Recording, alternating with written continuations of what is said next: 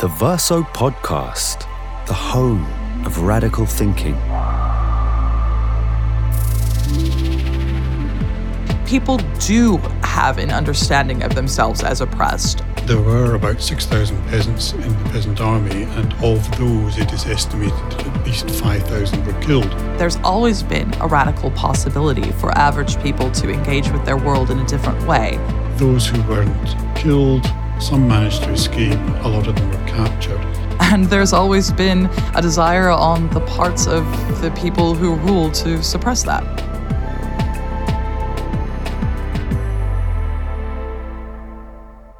Hello and welcome to the Verso podcast. My name is Eleanor Penny. In the early 1500s, Europe was ripe with chaos and unrest as the princes of the Holy Roman Empire skirmished amongst themselves and faced off against the powers of the Catholic Church. Meanwhile, the merchant classes were on the rise, and the peasants, still largely bonded to the land and forced to labour for local lords, could get understandably riotous. Into this scene stepped a young priest and scholar named Thomas Müntzer, who travelled around Germany preaching about freedom both from earthly sin and from the tyrannies of emperors, knights, and landowners. The end of the world was coming, he said, and the kingdom of God was on its way. You might have heard of his more famous mentor, Martin Luther, who in 1517 managed to infuriate the Vatican by railing against what he saw as its corruption and vice. Müntzer went one huge step further. He didn't just call for religious reform, he called for the head of every prince in Germany. If everyone was created equal in the eyes of God, then how could we possibly justify that some people were doing backbreaking labour in the mines and the mudfields, while other people were lounging around in throne rooms? In the words of 14th century English rebel leader John Ball, when Adam delved and Eve span, who was then the gentleman? Eventually, Thomas Müntzer helped lead the German peasants' uprising of 1524 to 1525. After a bloody battle with royal troops and mercenaries outside the town of Frankenhausen, Müntzer was captured, tortured, and executed. He was condemned as a heretic and as an agent of the devil. It was the springtime of 1525, and he would have only been around 36 years old at the time. Among those who condemned him was his former collaborator Martin Luther, who is now widely thought of as the father of Protestantism. So, how did the German peasant uprising unfold? What was the relationship between politics and theology at this turbulent time in history when early capitalist forms of power were just beginning to unsettle the old order? And what lessons can we learn about the life and sudden death of Thomas Müntzer himself?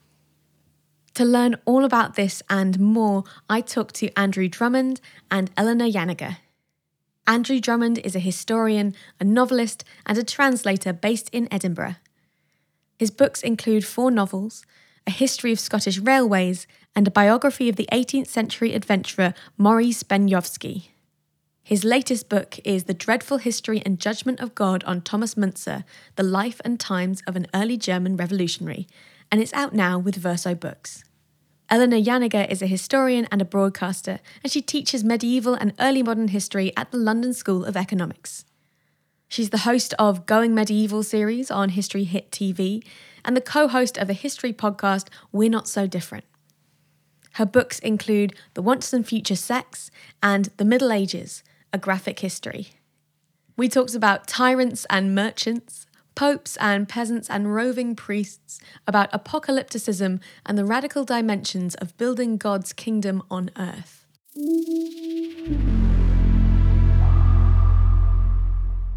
Andy, Eleanor, thank you so much for joining us. It's a pleasure to have you on the show. Hi, Eleanor. It's a pleasure to be here. I'm absolutely delighted to be here. Thanks so much for having us. Well, okay, we have a lot of um, a lot of history to cover, a lot of religion to cover, a lot of eschatology to cover. So let's dive straight in. So we think and talk about this revolutionary prophet, rabble rouser, etc., as German, and there are you know many senses in which that is you know in fact the case. But Germany as we know it doesn't really come into existence in say like the 1800s so can you give us a sort of a broad overview eleanor of what the polity is that he's living in. Like what does that look like? Because i'm sure it's certainly not a nation state as we maybe might recognize it today. Mm, yes, this is a, a really interesting point, actually, because when we think about Germany or use the term German to talk about the subjects of the Holy Roman Empire now, it's kind of a linguistic distinction. And it's not something that people at the time would necessarily shy away from either. Um, you know, there is an understanding that the Holy Roman Empire, which can mean any number of things. At this point in time, it sort of means from up by the North Sea down to into some of the Italian city states. You've got some bits of what we would consider France in there. You know, it goes over into Austria, um, had gone into what it was the Czech Republic at the time, but um, the Hussites have cut themselves off. But this is something that you will see people say. They will talk about their linguistic status as Germans. And it's something that other people within the Holy Roman Empire will also throw around. Uh, so, for example, you'll see Czechs refer to Germans all of the time, uh, usually in a, in a kind of uh, insulting way. Um, you will uh, certainly see that from people within the Italian lands and things of this nature. But it does make sense, even if it is anachronistic from our standpoint, because really, the economic engine of the Holy Roman Empire at this time is within the German lands. And, you know, certainly there's a lot of money uh, within northern Italy and within Austria. But these are kind of urban powerhouses that are making quite a lot of money. Um, you really have a lot of what we would call burghers, so the people who live in the cities who have immense political connections and money. And this is one of the things that kind of brings us to this interesting place in the 16th century. Because from a traditional standpoint, you know, I, I hesitate to use the term feudal because feudalism isn't real, but that would be an entire episode of a podcast that we can't get into. Uh, but you know, you ha- you have lords kind of up the top, so the princes within the Holy Roman Empire, um, and then you have noble people, you have knights who weighed. They have a lot of political power, yes, but suddenly you have a lot of people who have a lot of money in the cities themselves, um, and this is part of what the problems that they begin to have religiously stem from as well. Uh, because, you know, you may have heard, you know, the oversimplified story of how Martin Luther comes into being. He doesn't like that indulgences are being sold, and so he, he nails something to a door. And, you know, certainly that's in there. But part of the reason that indulgences are being sold is that they're being sold very specifically within a German context right now. And it's because Germans have money. And it's also because the Renaissance, quote unquote, has started down in Italy, and the Pope wants a fancy new Vatican, um, which you know, and, and it's inflicted this this hideous building on us all, and deprived us of some very good, you know, Romanesque and Gothic architecture as well. I would say, uh, but there's a reason why Martin Luther is quite peeved and aggrieved very specifically about indulgences, and that's because there's this very particular milieu in the Holy Roman Empire. They have money, the church wants it. How do you get it? Well, go up there and offer people some money. Um, at the same time, at the head of the Holy Roman Empire at the time is Charles V, who you may know from his excellent chin. So he is a Habsburg, and he is currently ruling the largest amount of land that anyone in Europe has ever seen. So not only has he been elected Holy Roman Emperor, but he also holds Spain. Um, and he also holds lands in the Americas. And people are really uncomfortable with this. Uh, first of all, obviously, it's very difficult to administrate this much land in in early modern context. It's, it takes a very very long time to move between these places. He's often at war with France because Francis I, the King of France, wanted to be Holy Roman Empire. He's annoyed, so you can't you can't administrate both Spain and the Holy Roman Empire because you can't even walk over there. You know, everyone's got to get in a boat. There's Barbary pirates in the Mediterranean, so also basically political administration is falling apart. So the princes kind of see this as a potential for getting more power on their side. You know, they're kind of annoyed by the fact that the Habsburgs have more or less taken over what had been an electoral position as the head of the Holy Roman Empire. And they'd kind of like to keep some taxes. They would also like to keep some taxes, considering they don't feel that they're being administrated very fairly. But then, having said that, there are very real religious grievances that have been bubbling along this entire time. So, yes, indulgences are part of it, but also, you know, the church basically every hundred years or so goes through a desire to cleanse itself. Um, and you see this in various ways throughout, you know, the even the antique period, but certainly in the Middle Ages. So every 150 years or so, everyone will say, "Oh, well, I." the priests have rather a lot of wives, don't they? I feel like that's not good enough. And then you get the Gregorian reforms. Um, they'll say, oh, the church has rather a lot of money, doesn't it? I don't think that that's great. And then Franciscans come into being. And then everyone notices that the Franciscans have rather a lot of money, and everyone says that they don't like that either. And, you know, so you have reforms after reforms. And then, of course, at this point in time, you've already had the Hussite rebellions in Bohemia. And so the Hussites are basically Protestants before it was fashionable.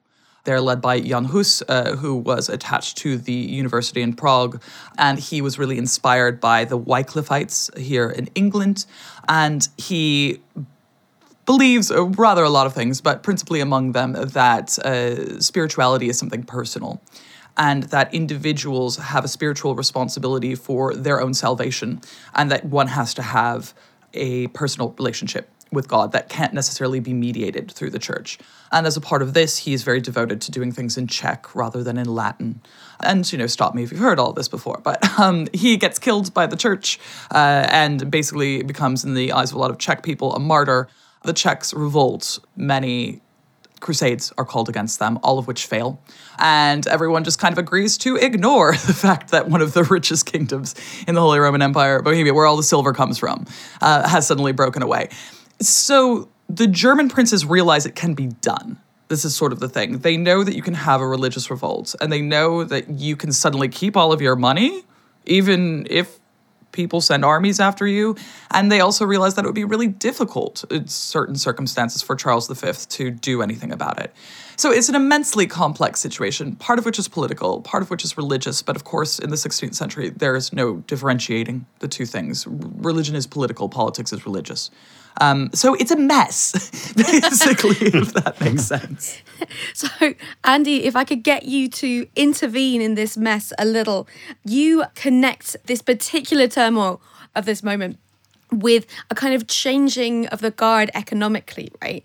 There's a, the rise of what we might begin to recognize as like the middle class, merchant classes, burghers. There's an increasing industrialization. And I'm wondering if you could give us a sense of how this is, is changing the relationship between um, uh, the church and uh, temporal power that we might be able to separate those two. I think um, a couple of things I'd like to pick up from Eleanor there. One was the, the legacy of, of Jan Hus in Bohemia and the debt, I think, that Luther in particular owes to Jan Hus. My particular stance on Luther is yes, he was an important figure, but he was standing, as it were, on the shoulders of people who had gone before, not only Jan Hus, but as Eleanor mentioned, Wycliffe in, in England. And that comes back to really to haunt the, the German Reformation in the early 1520s. As I explain in my book, Thomas Müntzer did have connections with, with people who had connections with radical Bohemians. So there's a lot of that going on. The other point that Eleanor mentioned was um, the growth of, we won't call it industry, we'll call it ore extraction, um, not only in Bohemia, but across the border in Saxony, in Germany which uh, the, the mines were being developed in the latter half of the 15th century, which obviously brought a lot of money into Germany, but equally well started to establish a separate group of people.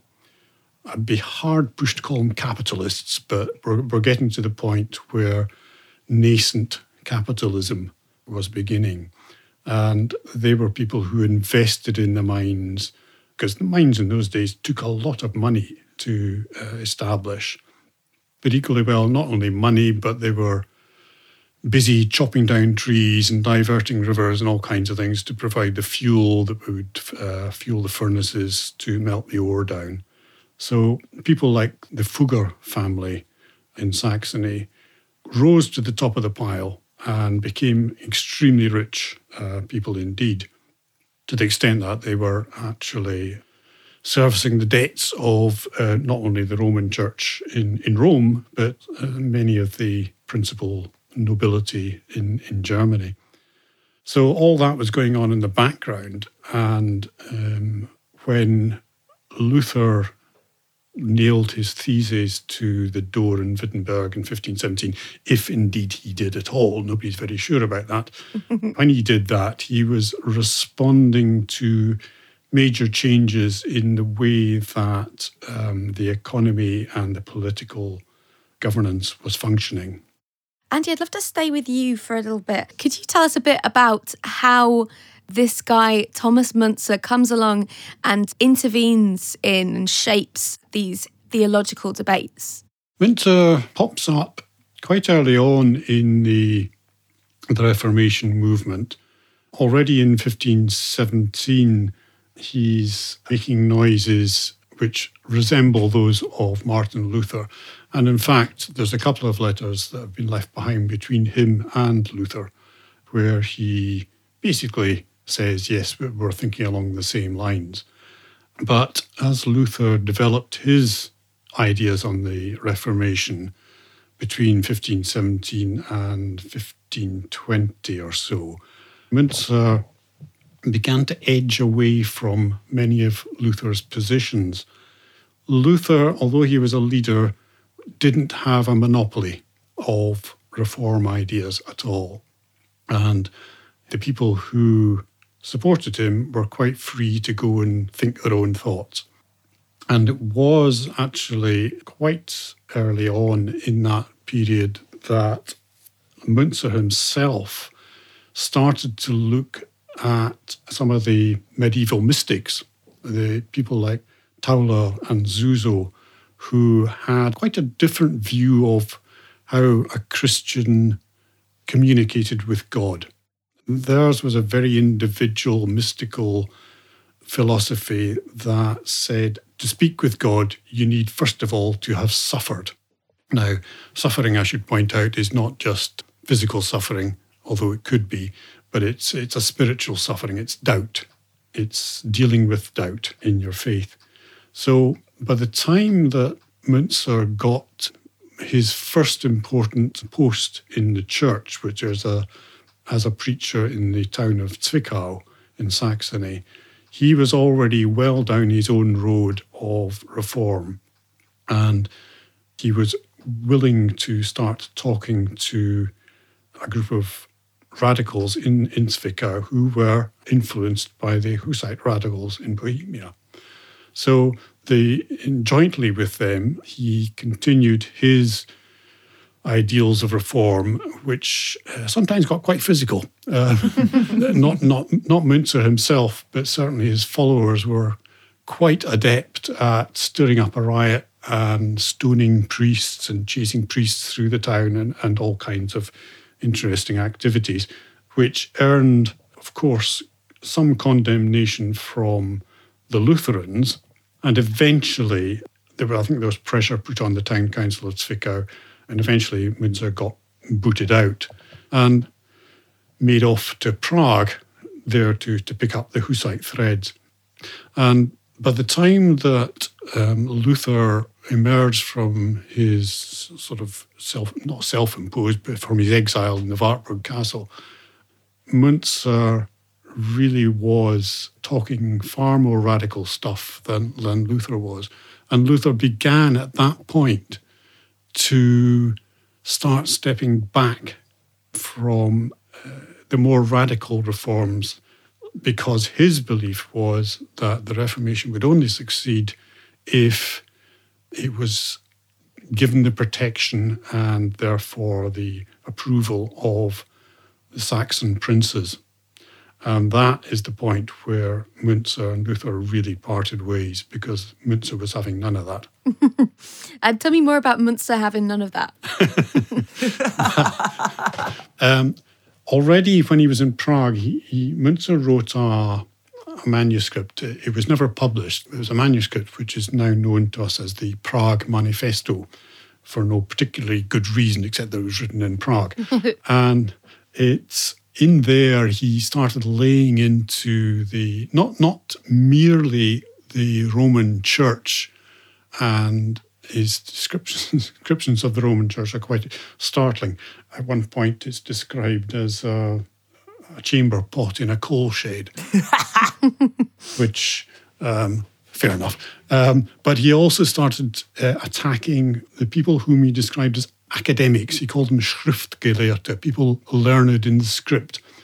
And this was fairly clearly an attack on the Lutherans, who were by and large reliant on the written scriptures, the Bible, for their faith.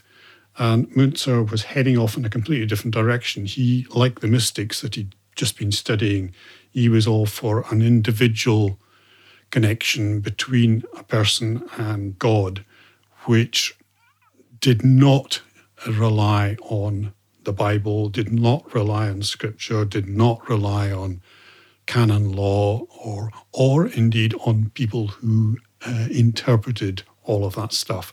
And at the time he managed to settle down again, he, he sort of drifted around for a couple of years between Prague, after Prague. So it wasn't until 1523 that he got another post, this time in the small town of Allstedt in Saxony. And it was there that he you know, he, he felt comfortable. He had the support of the people and the town council, and he started introducing his own reforms. And at that point, he basically cut off all communication with Wittenberg. He wasn't interested in them anymore. So, Eleanor, you've mentioned that uh, the political is religious and the religious is political, it's impossible and nonsensical to start pulling those things apart during this period. And something that jumps out from the text from this period of history is this deep connection between revolution, what we might think of as a revolution, and the idea of the end of the world, right? Now we're thinking about we need revolution because we don't want the world to end. Then, you know, not so much. Tell us a little bit about that. Yeah, it, it's quite interesting, right? Because um, I think we tend to forget here in the modern world is Christianity is a linear religion. You know, there's a beginning, there's a middle, and there's an end. There's the beginning of the world when God made everything. There's a middle, which is when your friend and mine, Jesus Christ, shows up. And then we are kind of somewhere eh, moving towards the inevitable endpoint when there will be the apocalypse, the world will end, the last judgment will happen. And then the thing that is really eternity will begin. So everyone who's damned will go to hell, everyone who's good will go to heaven, and then that's just going to be forever. And for people in this period, that isn't necessarily a bad thing. And um, one of the reasons why that's not necessarily a bad thing is it is understood that as a part of the Last Judgment, you will receive justice. And there is kind of an understanding, part and parcel with that, of the fact that the world is not a just place. And sometimes, you know, it kind of sucks to be a peasant. And, you know, let's keep in mind that about 80% of the population at this period of time in Europe are peasants in, in, one form or another. A lot of those people are still unfree. They're serfs. So maybe about 70% of the population are not able to move down the road if they feel like it. And uh, whether or not that is justified is a question for the ages. So, you know, one of the things that kind of Christianity does fairly well for a big part of the medieval period is it puts the fear of God into rich people, at the very least. You know, I often say that we could use a little bit of that. You know, and rich people grapple with the idea of like, well, will I go to heaven? Because clearly this is unjust. Clearly, the fact that I'm able to take money off of people all the time is, is kind of terrible. And they're solved very often by members of the church. You know, the church will say, oh, no, it's fine, really, provided you give us rather a lot of money and you start a nunnery. And, you know, if you did some charity to the poor, that would be good. You, you know, these kind of things. So, for people who are experiencing profound injustice or difficulties, oftentimes they identify that, aha, well, this might be the end of the world, because a big part of the apocalypse is in understanding that the world will get worse before it gets better. So, you know, part of this is that the Antichrist is going to show up and he's going to lead everyone astray. Um, there's going to be the persecution of the faithful. Um, meanwhile, everyone sinful is going to be elevated. Um, so, anytime anyone is facing a large amount of persecution, they go, oh, well, ooh, ha, I, I've identified this. Perhaps I am experiencing some of this kind of eschatological suffering. And you know, also when terrible things happen, that can also be associated with the apocalypse. So, you know, here in the 16th century, it's no longer the Black Death, but we have we have recurrent plague pandemics. You know, bubonic plague might just show up at any moment, kill sort of everyone. Um, when you are an agrarian society, whether or not your harvest goes well can mean the difference between you know people literally dying of starvation or not. Um, you know, there are all these variables that people then identify as the end of the world. And then certain people, and among them Müntzer, are sort of like, yes, and finally, thank God, like, let's get it done. I want to get into the last judgment because I want to get to the part where everything goes right. And there are also different ways of looking at it. So sometimes people say, oh, it's the end of the world, and then you get right to the last judgment. Some people also think that there will be this period of tribulation, and then there'll be a thousand year reign of peace. Where actually the world is going to be quite nice for a thousand years, and then you're going to have the last judgment. And these are kind of um, academic distinctions that people argue about and grapple with. So when Müntzer is kind of talking about the end of the world, which which he does, he does so in a hopeful way he does so in a way that says, yes, finally, we're moving towards this inevitable kindness that will be seen. The, the wrongs are going to be put right. Uh, the, the rich are going to be humbled. And all you have to do is look at any piece of art from the early modern period or indeed the medieval period and look at the last judgment and the people that you see in hell you know there's always a you know everyone gets up out of their graves and that bit's cute and then um people on the right are going up to heaven the elect. And on the left, everyone who's damned is going down to hell and they're being thrown in a hellmouth. And who do you see in the hellmouth? You always see bishops, you always see popes, you always see kings. And sure, there's just like a couple other people thrown in there for good measure because, you know, you've got to pad it out a bit. But there's this expectation that the mighty are going to actually be judged for the fact that they're kind of jerks. So now, you know, it's a threat if people kind of really want the world to end. But you've got to understand that within a totally Christian society, this is an inevitability and it's also a good thing. So, Eleanor just mentioned the elect, and that's a, a really important concept for Thomas Müntzer, for you know, many of his peers. Andy, can you talk to us a bit about okay, what do we mean by the elect? Who are these guys? How do they imagine their kind of responsibility on earth? Are they supposed to be shepherding in uh, the kingdom of God? Are they supposed to just be doing what they're told and avoiding sin? Like, what's happening with that concept? The elect with Müntzer, yeah, they, they pop up quite early on. They're, they're mentioned already in, in the Prague Manifesto, and they become increasingly important in his arguments, argumentation over the over the following years. Essentially, the elect were people who gained their faith by suffering. And as I said before, the suffering doesn't necessarily have to be physical. It, it in fact, Müntzer probably meant it more as, as a spiritual suffering or psychological suffering. These are the people who can talk directly to God, who understand what God wants, and it's their responsibility to spread the word about that the apocalypse which Eleanor just mentioned, which Müntzer and, and just about everybody else uh, was expecting, was to be prepared for by the elect. They were to do as much on earth to sort out the, the sinners, the, the godless tyrants, and, and, and people like that as they could, and then God would come down and, and sort us all out for, for once and for all, thank goodness. so their their role was to they they weren't they weren't necessarily to be goody goodies. There is a fairly famous letter that Müntzer wrote to his his own followers uh, in the town of Stolberg in uh, 1523, I think it was, where he basically told them to calm down that they needed to not, you know, sit around in pubs and boast about how God was going to come down and sort things out. They needed to look in themselves and get their own uh, house in order, as it were. But having said that, they, they weren't, you know, they weren't going to go around in dressed in rags and long beards and things like that. They were perfectly ordinary people. The one thing that um, they could do, which other people couldn't, was was to talk to God, and that although it sounds quite bizarre, actually. I mean, from 21st century viewpoint, you, you could describe them as a bunch of nutters.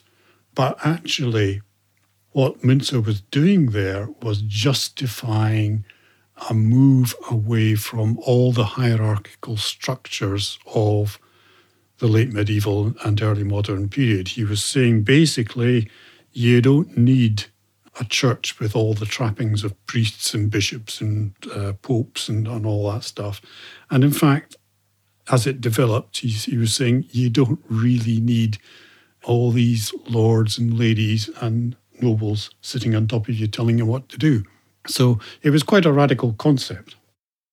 And that radical concept gets put into action or uh, you know attempted to be put into action of course in the uh, German peasants rebellion starting in 1524 going into 1525 where Müntzer eventually gets executed uh, assassinated depending on who you ask depending on your framework.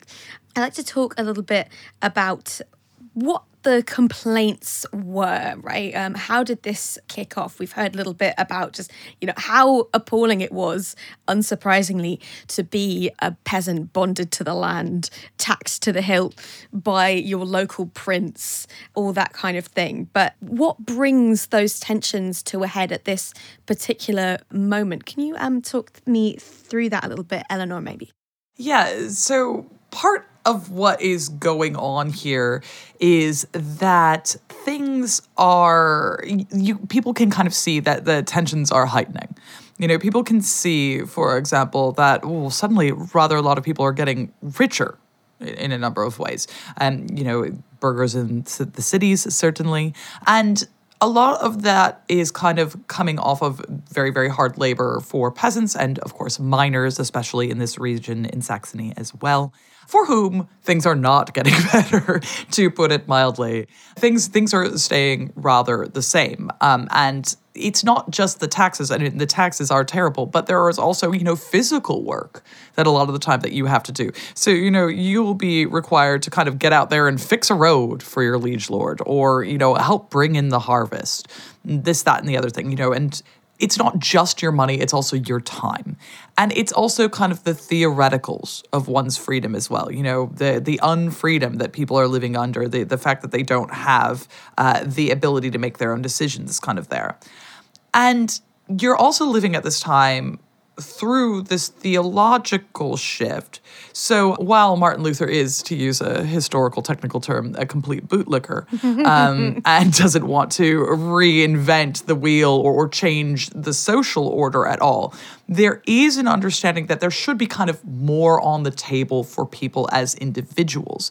So you know, yeah, you would go to Mass and you would hear the Bible, and the Bible would be in Latin. You get the sermon in your vernacular language.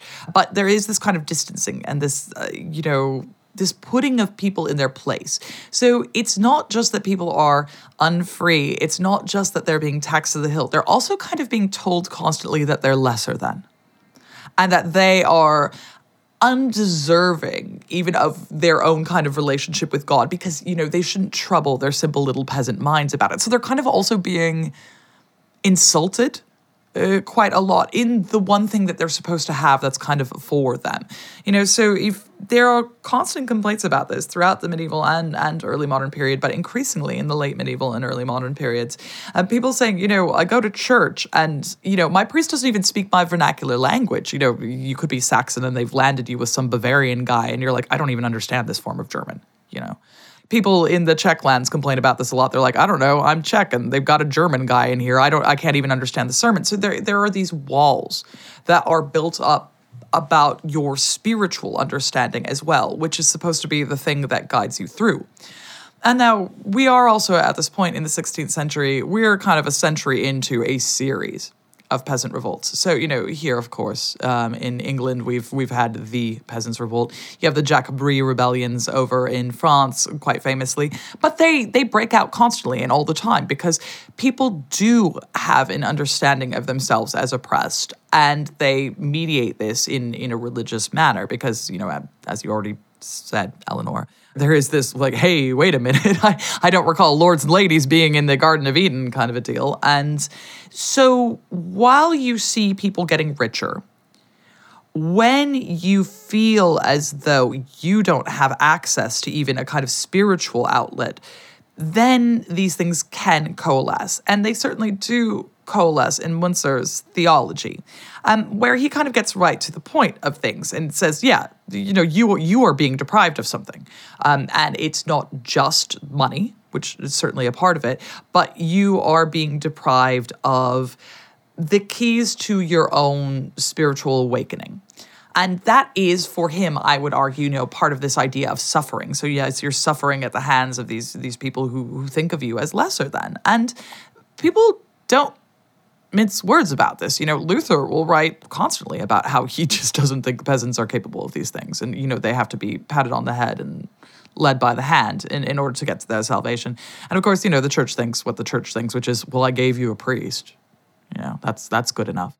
And so when you have people for who things are getting better, it's very, very difficult for people who are being oppressed to not notice that. And, uh, you know, it's also kind of testament to how well connected the early modern world is actually. You know, people are aware of these things, they are paying attention.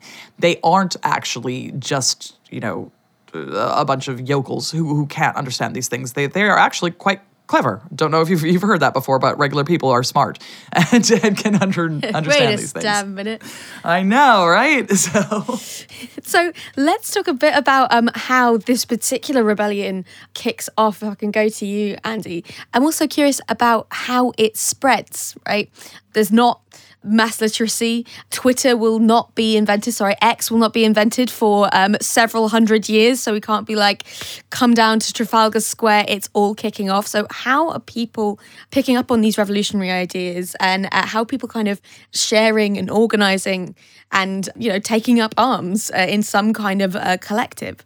Yeah, there's there's a sort of um, Marie Antoinette moment uh, at the start of all this, uh, Marie Antoinette and Let Them Eat Cakes, and there, there is a, a story that back in uh, the summer of 1524, there was a countess in South Germany, a Countess Clementia of Lupfen, who was uh, having a bad day. she'd she she wanted to make some jam, and she wanted her maidservants to do a bit of sewing. And she went and, and looked in all the cupboards and couldn't find any berries for the making of the jam. And she'd run out of snail shells. Now, snail shells were used at that time for winding thread around. So a fairly basic item for doing your sewing. So the, the obvious answer for Clementia was to summon some of her husband's peasants and tell them to get on with uh, collecting snail shells, collecting berries, and to bring them to the castle. Um, when the peasants pointed out that this was the middle of the harvest, and uh, in doing so, they, they stood to lose the harvest, she was having none of it. So this this kicked off uh, what what you might describe as a an early industrial action. It was a it was a strike essentially by by those particular peasants, and it's just one of these things that, that, that triggered a, a fairly widespread response throughout southern Germany. All the other peasants were thinking along the same lines of what the hell does this woman think she is? But they were thinking of their own counts and countesses. So it began to spread across South Germany in uh, the summer of 1524. And people began to get themselves organized. They, they banded together in, in larger and larger groups and marched around, essentially just protesting. And then it actually petered out a bit because come the, the late autumn and early winter, uh, nobody in the right mind was going to be marching around South Germany. it was just too bloody cold. but in in the early part of the following year, in 1525, it, it all started up again. And at that time, all of this, I, I must emphasize, took place in southwest Germany. It didn't really spread to other parts of Germany at all until 1525. So in early 1525, the bands came together again, partly because uh, you know there was nothing else to do. The peasants' work was more or less over for the winter. All of these peasant bands had their own list of demands. They wanted this, they wanted that, they wanted the next thing, and a lot of them were to do simply with lightening the the burden which was placed on peasants, which which Eleanor's already mentioned, you know, the, the need to drop everything and bring in the harvest, drop everything and go mend the roads. In one case, drop everything and, and uh, take a cart 100 kilometres across country to fetch some wine. these things all happened. And, and the list of um, demands tended to be very localised. Uh, there were hundreds of them and they were all localised. There was even one where one of the demands was to ask for a, a new organist in the church because the you know the, the present organist was absolutely hopeless. but when the peasants came together in in early 1525, these demands were all collected, uh, probably by a man named Schappeler, into what became the 12 articles of Memmingen, I think it is. And these articles basically brought together the generic demands about the tithe, about doing labour. But significantly, the very first of them was to have, uh, for um, parishes, for congregations to have the right to employ their own preacher. Now, this actually harks back to essentially to Luther and, and to people like that. And I think one of the reasons that the demands were able to spread so successfully over the next two or three months, firstly, it was because there was this standard set of demands which everybody could just about identify with. And there was the printing press, obviously, which people began to use. So copies of these were, were sent all over Germany. The other thing was that some of the preparatory work, the, the groundwork had already been laid by, oddly enough, Luther and the Lutherans. The changes to the, the church, which had been sort of filtering around for about three or four years, well, actually more than that, about seven or eight years by then, meant that the demands as embodied in the 12 articles were immediately recognizable. So although, as you say, there was no instant communication and, and um, well, not even slow communication, but the, the word spread quickly. And it also spread because the peasants were actually marching about. And they would turn up at a village or a town and they would knock on the door and say, Look, this is these are the kind of things we want. Are you willing to join us? And some would say yes, and some would say no. But the word spread, and it spread quite rapidly. And it also spread to other parts of Germany, most particularly into what we know as central Germany, which is uh, the Franconia and Saxony, where it began to turn up about a month after the events in southwest Germany. So I can make minorly educated guess that um, the German princes uh, variously and the church were not too happy about a massive rebellion that they had on their hands. So, Eleanor, could you tell us a bit about what the efforts at suppression looked like? And I guess what that tells us about how power operated and who had it, who wielded it, who paid for it at the time. Oh yeah, uh, it's a, a, a major downer. so uh, the princes just uh, have a monopoly on violence, right?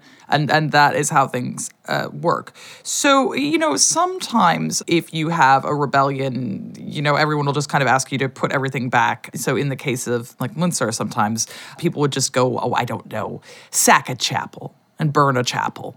And in which case, uh, sometimes uh, everyone is told they're very naughty, and then they're asked to, you know, kind of produce one or two people who can be blamed. But in the course of a kind of larger rebellion, the answer is to just kill everybody.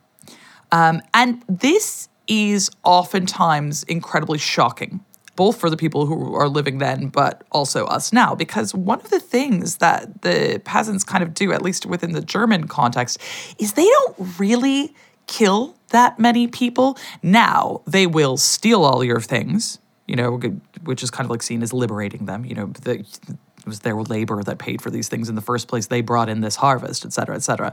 So, you know, they will absolutely take all of your beer and give it to everybody else. Uh, they will sack a church and take kind of the rich paintings and things out of it.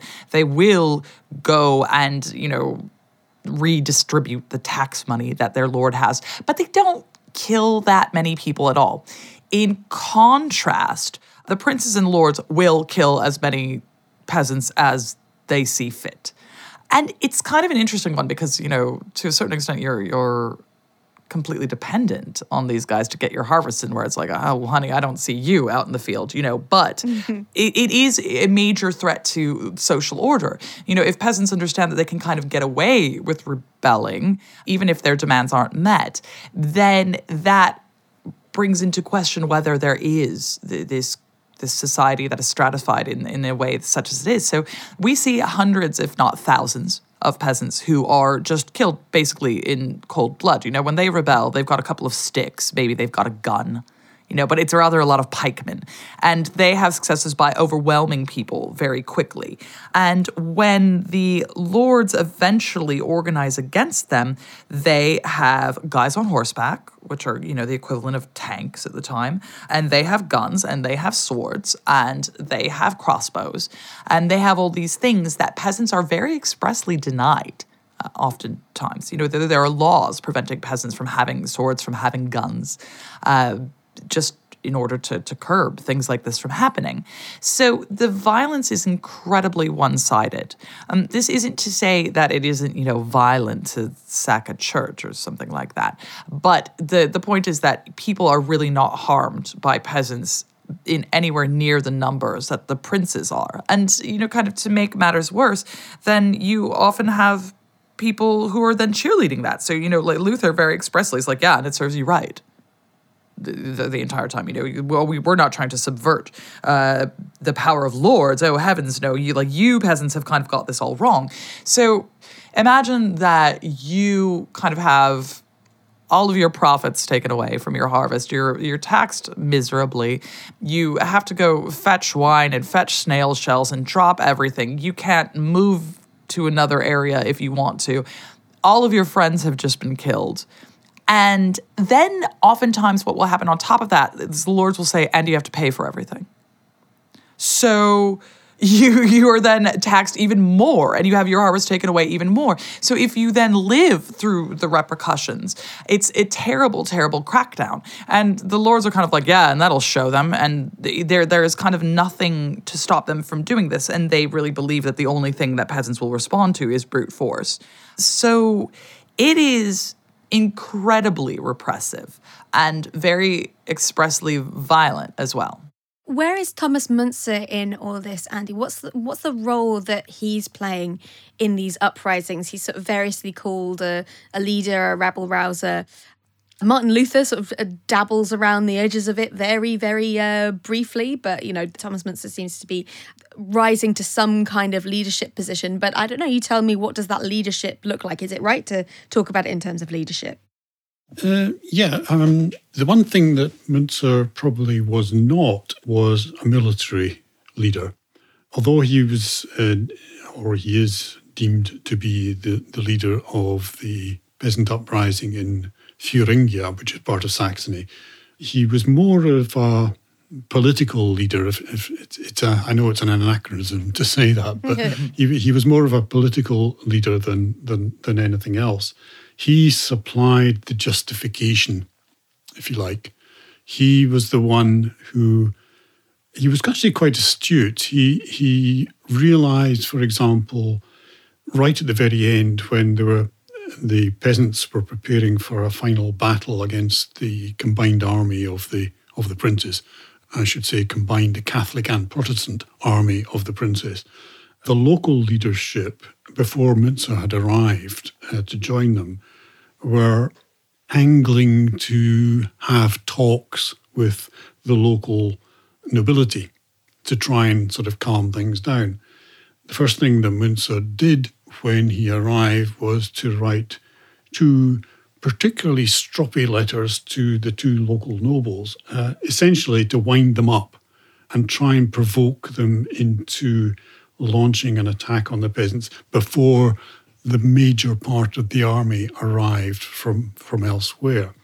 So he was quite well aware of the dangers that the, the, the peasantry and I mean, we've we've said peasantry throughout here, but the, there was a lot of support for for these things in the towns and cities as well.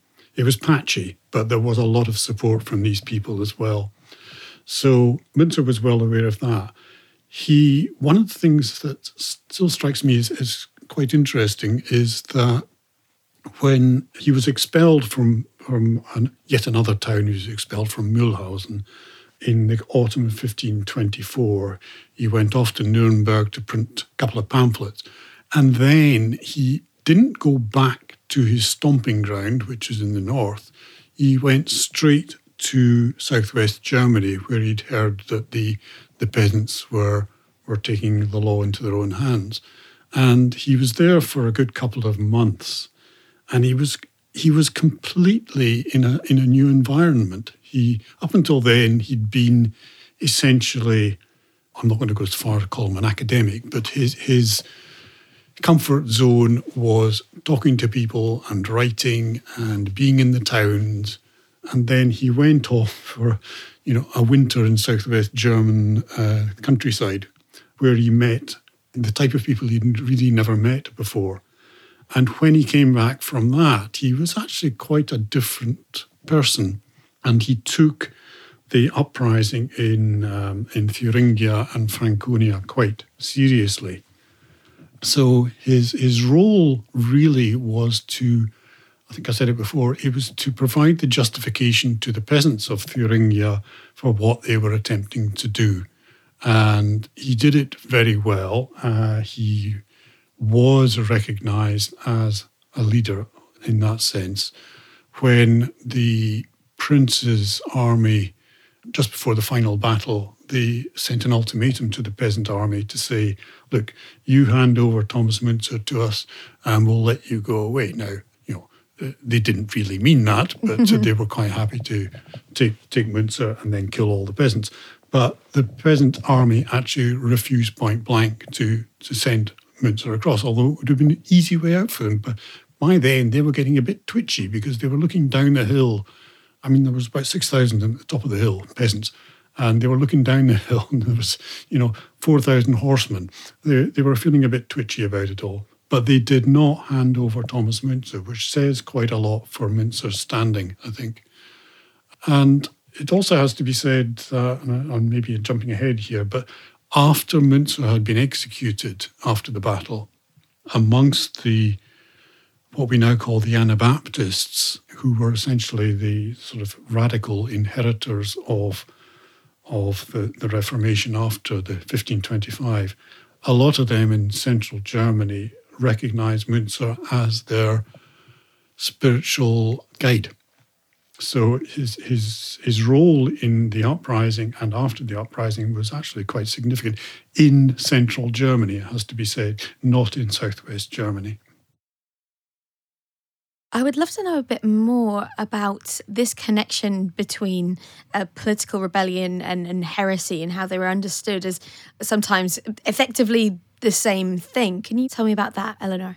Yeah, so the thing to understand about heresy is heresy is essentially whatever the church says is heresy. right. That's glib, but it's also true. um, so essentially, if the church declares something as heresy, um, then it therefore is. And, and certainly what the larger Protestant Reformation is engaging in is considered to be heretical. But the number one way that something can be deemed heretical is if you are threatening the social order right? So um, you will see people dance this line in a really fine way throughout kind of the, the late medieval and early modern period. And the number one way to kind of get people on side is to not disrupt order. Right. So if you are saying that, oh, yes, Antichrist is in the world and it's the end of the world and the church needs reform, but the Pope needs to lead this reform, as we see often with reformers, that's fine. Go like go ahead and say that. You know, if you if you say that, and your local king is a is a bulwark against you know the, the, the terrible people within the church and, and he is you know the person who's going to lead us forward that would be okay. What wouldn't be okay is is saying that oh yeah and it's rotten to the core all the way down you know screw the church screw my local lord i am going to stop paying that's when people kind of sit up and start paying attention and that's when you start getting armies in your backyard. And, you know, we see this kind of play out throughout the period. So, for example, you know, people didn't like Hus Jan Hus um, because he was preaching basically an inversion of social order and saying that you know people should be more independent, uh, both in their spiritual uh, journeys and also, you know, the kingdoms should be a bit more independent. Um, but it's not until he's killed that anybody actually physically rebels and everyone goes, oh, oh, you know. Whereas now, a hundred years later, you've got people who are already rebelling under under Müntzer and, and, and the likes of, of, of the same ilk. Um, so it is heretical to take up arms against the people above you basically because the church said so because you know the church and and Luther are telling you that the way that the world has organized is divinely ordained. Now this is kind of the period in which the concept of the divine right is first articulated. But there is an understanding that well you're the king because God made you that. You don't necessarily rule by divine right, but God kind of ordered things in this way and you were born here. So, hey, presto, look, you're the king. Fantastic. And same thing if you're a peasant, well, oh, that's that's a bad thing, but God has made it that way. And so to say, well, hang on a minute, I think people are doing this. Mm-hmm. And, and God actually isn't a huge fan of me uh, tithing quite so much to my Lord. That would be deemed necessarily heretical because it threatens the structure of how everybody gets paid and the higher echelons get paid. And it's the higher echelons who make the decisions about what heresy is. And, you know, this is how, you know, Luther in opposition to Müntzer really kind of keeps himself safe and is able to do the things that he wants to do because he's like, well, I want to be very clear that the lords are great. And well, sure, we're going to get rid of the church, but we're not getting rid of, you know, Frederick the Wise, who is putting me up in his castle right now in order to write all of these letters. So if within a Protestant context, we've kind of got rid of the concept of heresy that is deemed to be heretical because of a church structure, we are essentially saying, especially, you know, what Luther is saying, is that, well, okay, but that is evil. You know, these are things that are inspired by the devil. And this is something that he's very clear about when he talks about people who are quite radical, like Müntzer, is that they have been swayed by the devil. Um, and so it's not necessarily heretical, but it is demoniac in character. And that's something that can be kind of thrown around, even if you get rid of the hierarchy of the church.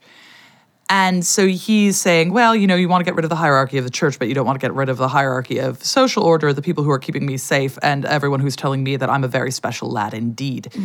and so Müntzer kind of falls afoul of the fact that he is threatening everybody's payday with this.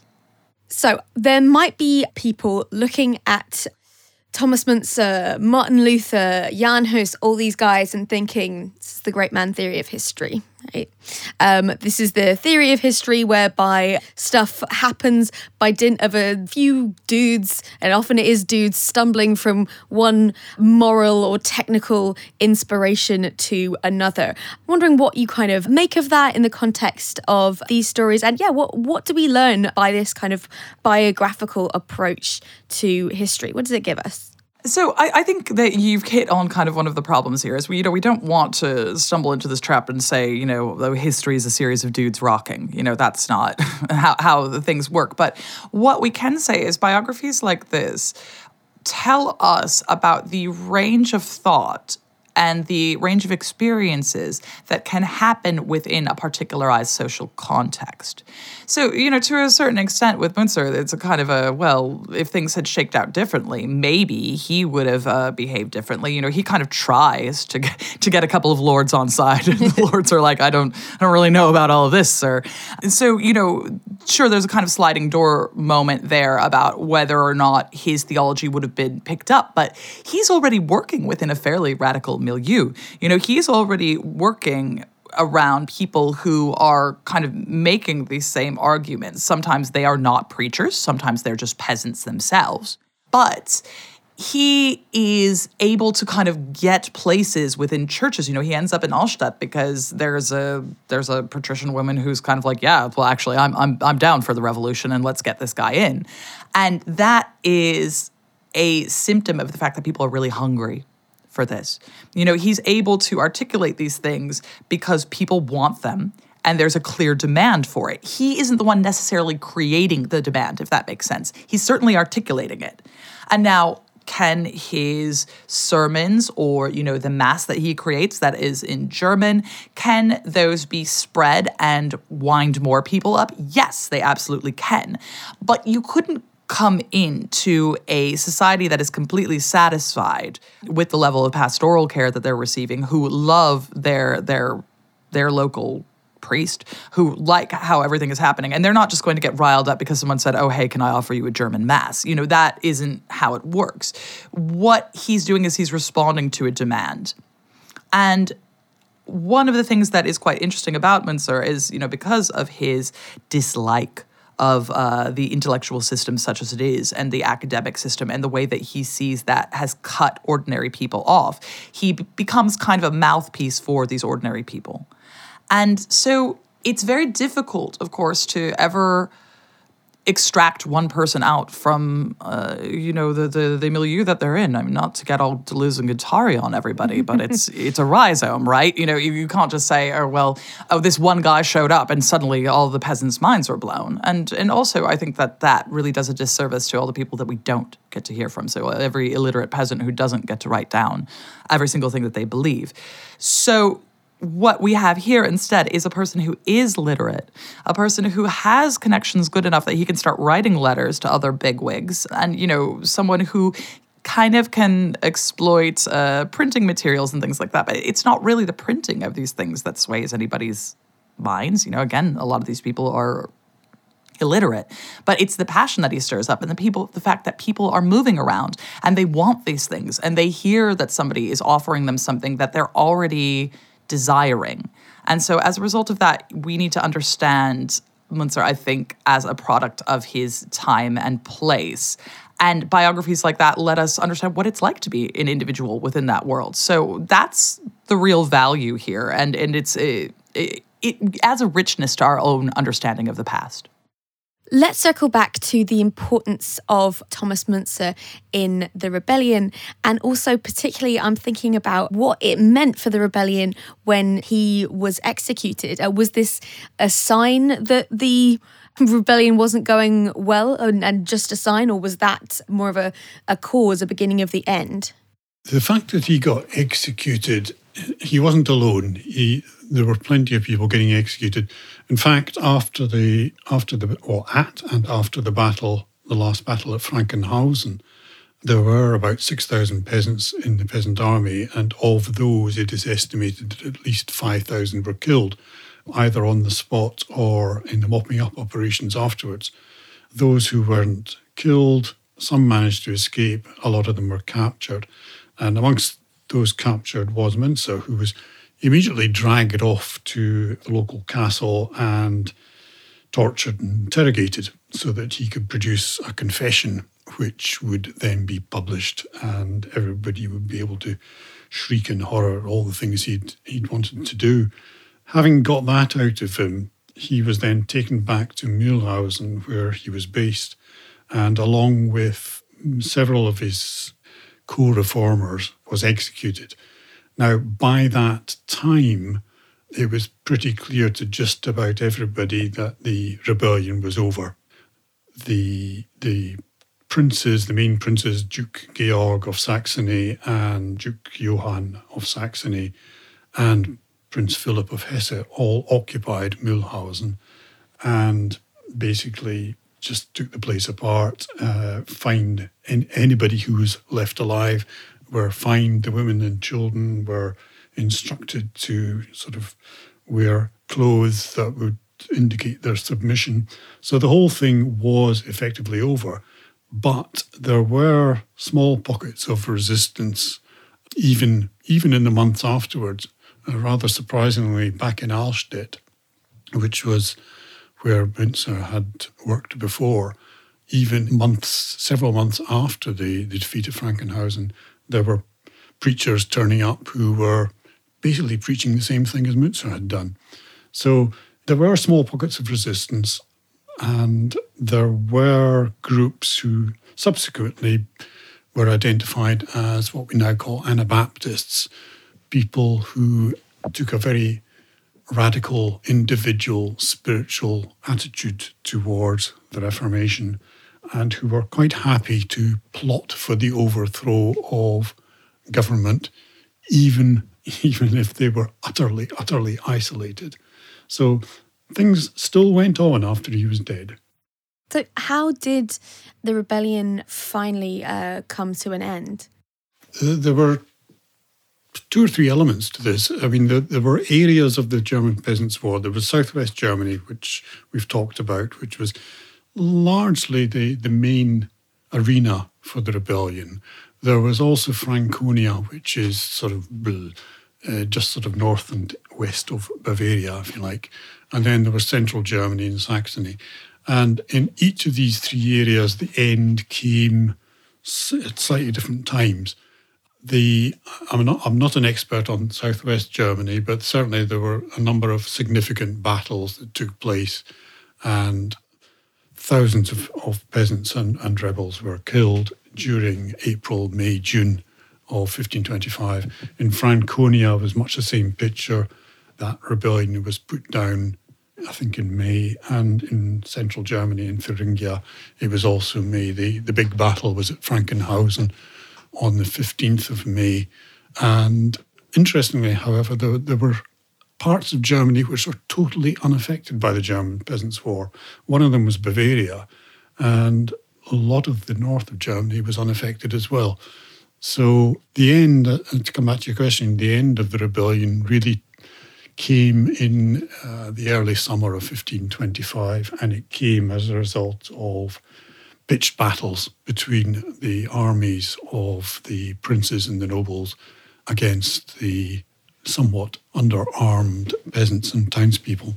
So, Andy, you've taken the title of your book from something penned by Martin Luther very shortly after Thomas Müntzer's death, A Dreadful History and Judgment of God.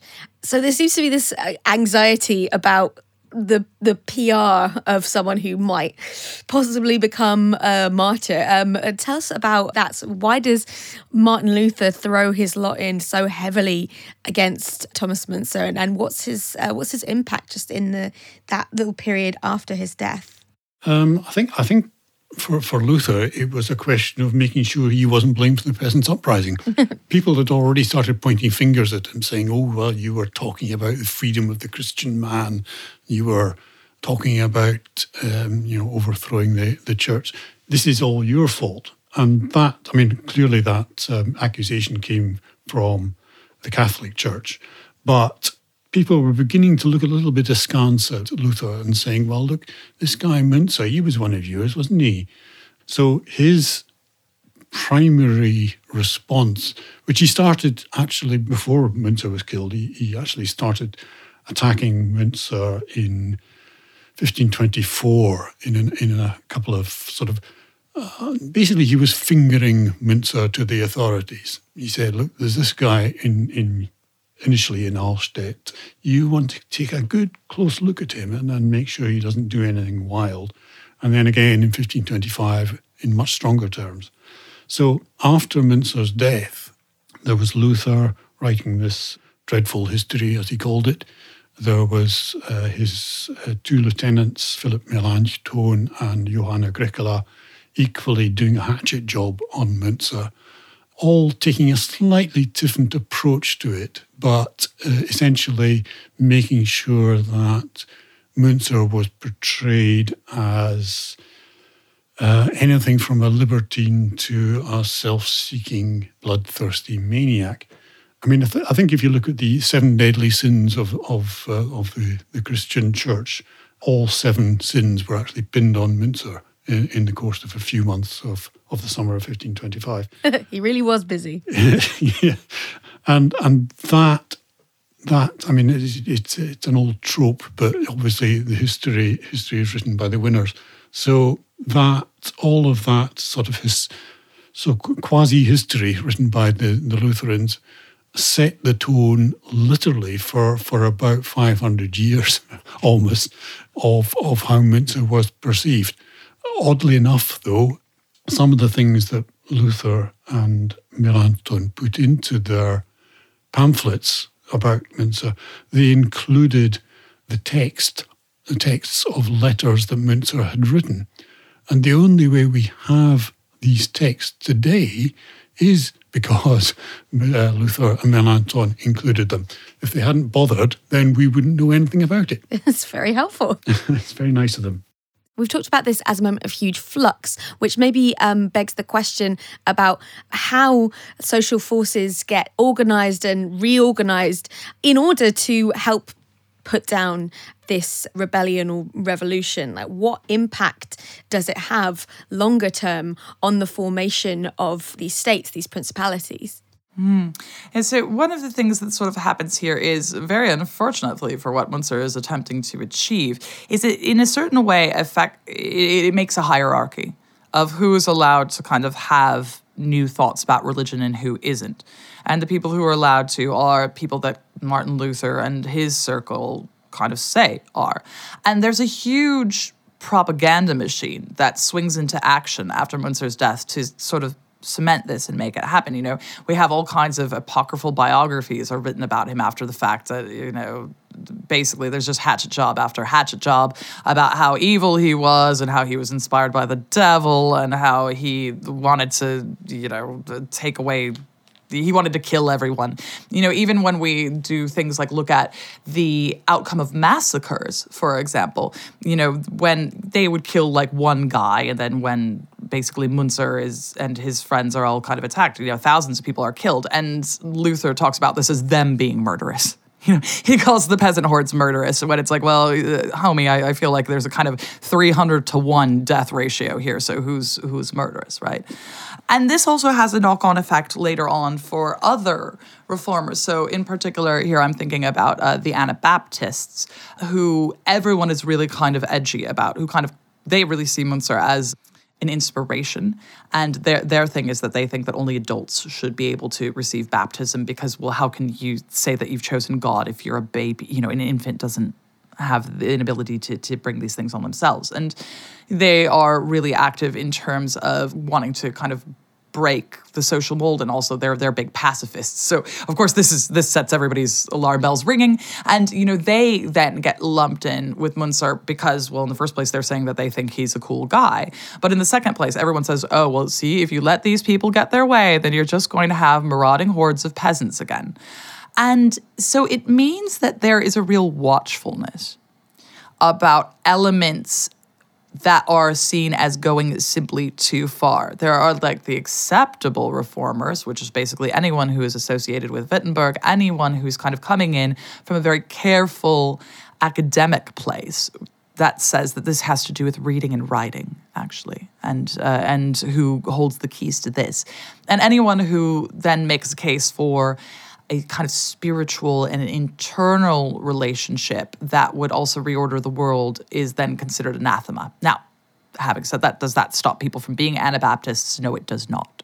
All of these things still kind of crop up as and when, but it also gives detractors a pattern that they can follow uh, they can say, "Oh well, oh, oh what are you going to be like, Müntzer? Are you going to? Is there going to be a big riot?" Or well, and and it kind of gives them a reason for killing people before anything kicks off.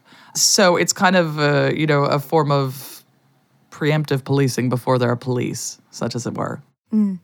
So Andy, okay, Thomas Müntzer is dead. To what extent does Müntzerism, if I can put it like that, uh, shape what would then kind of become Protestantism, which, as we know, has this very large impact on the, the development of Western Europe and, you know, is, is pointed to by people like Max Weber many years later as something key in the development of capitalism? I don't think we want to exaggerate too much. I mean, the, the there was an immediate adoption of, of Müntzer's beliefs and activities immediately after 1525 by, as I said before, the, the Anabaptists. These threads, if you like, sort of fed through later events in the 16th century. There is the, the famous um, Kingdom of Münster uh, in, in northwest Germany, which was an Anabaptist community where they attempted to introduce Anabaptism as a an egalitarian society in the town of Münster, which lasted about 18 months. I wouldn't go as far as to say that Munster influenced Munster. We all get a bit tied up in Munsters here. um, but there, there are certain threads that go through Anabaptism. And of course, Anabaptism did spread from Europe into England, and I, I say England as a Scot, um, into England during the, the late 16th and early 17th century. So there is an argument, it's mm, a bit flaky in places, but there is an argument that some of the things that Müntzer was saying turned up in the radicals of the, um, the English Revolution in the 16, you know, between 1640, 1660 sort of time. So Müntzer didn't have a, an impact really on Protestantism as we know it, but he did have an impact on radical religion and on radical thought across several centuries.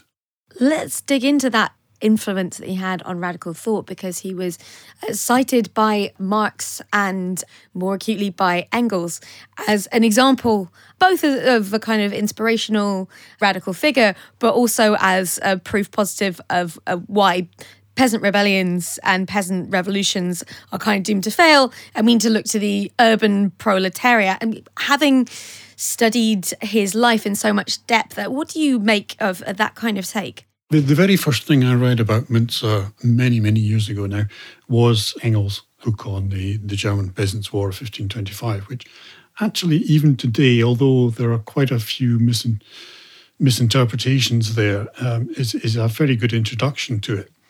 Now, he was obviously, along with Marx, was, was following a particular argument, which, as you say, had more to do with the, the urban proletariat than with, with the peasantry. I think what what has happened since, I mean, that book was written in 1850 by Engels. What has happened in the 170 odd years in between then is people have, on, on both sides of the political divide, have, have slowly but surely come to a, a position where they understand much more clearly what's what Müntzer represented and what the peasant rebellion represented. I think from from my perspective, what what Müntzer was arguing for back in fifteen in the fifteen twenties has some echo today because he described them as godless tyrants. Let's put it that way. Now, I, I am by no means a religious person. I'm a complete atheist. But to me, I think I think we can agree on, on tyrants as, as a concept. Mm-hmm. Um, there are plenty of them around. we don't need we don't need to name any names.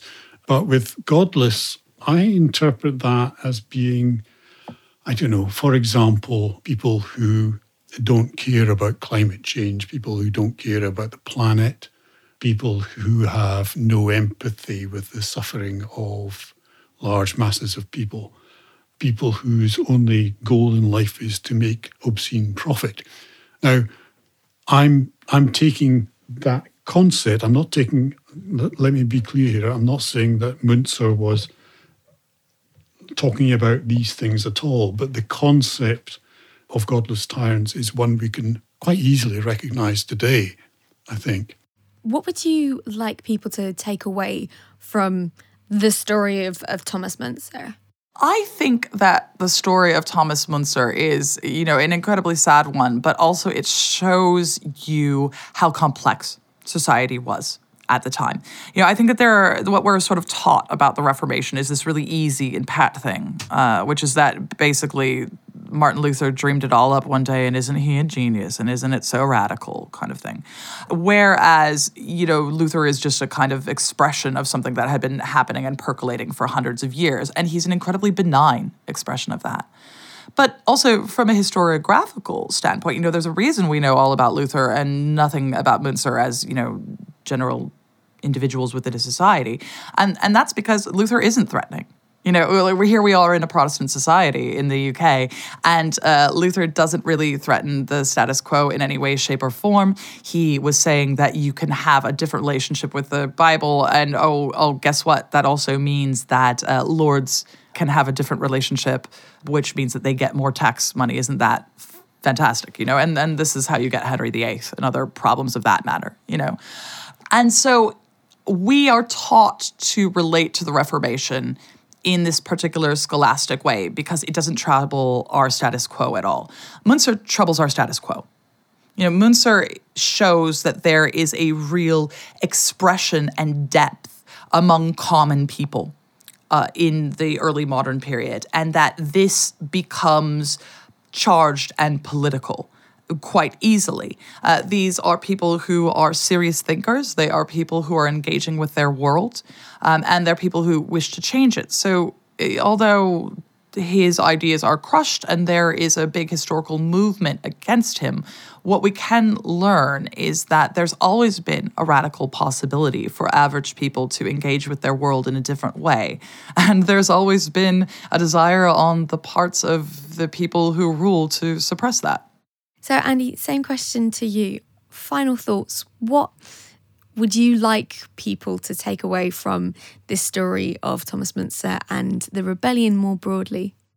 I would hope that many, many people will simply never have heard of the German Peasants' War, mm-hmm. but it, it was one of the more, probably one of the most important popular uprisings of the late medieval uh, period and the early modern period. It was it was certainly one of the, one of the biggest up until the French Revolution of uh, you know 1789.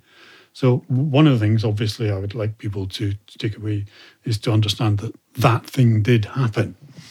Another would be that when people talk of the German Reformation, they will think probably initially of Martin Luther.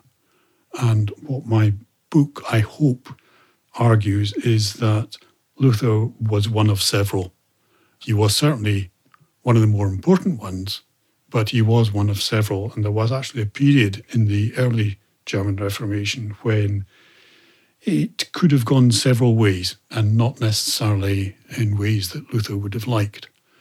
So I, I would like people to take that away as well.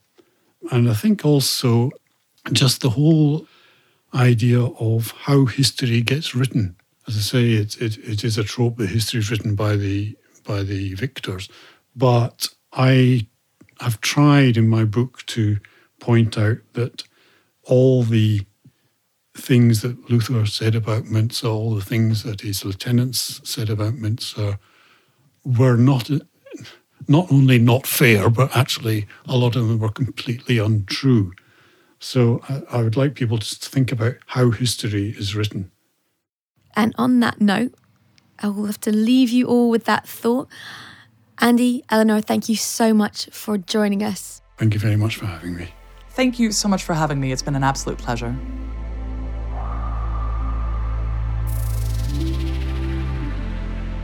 Thank you for listening to the Verso podcast. On this episode, we heard from Eleanor Janega and Andrew Drummond about Thomas Müntzer and his fellow revolutionaries and church reformers in 16th century Europe. Next episode, we'll be joined by Matthew Beaumont and Annie Olaloku Teriba to talk about Frantz Fanon and the politics of the body. See you then.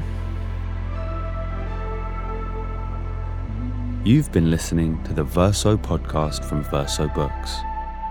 This episode was hosted by Eleanor Penny and produced by Planet B Productions. For more discussions with radical thinkers, head over to versobooks.com.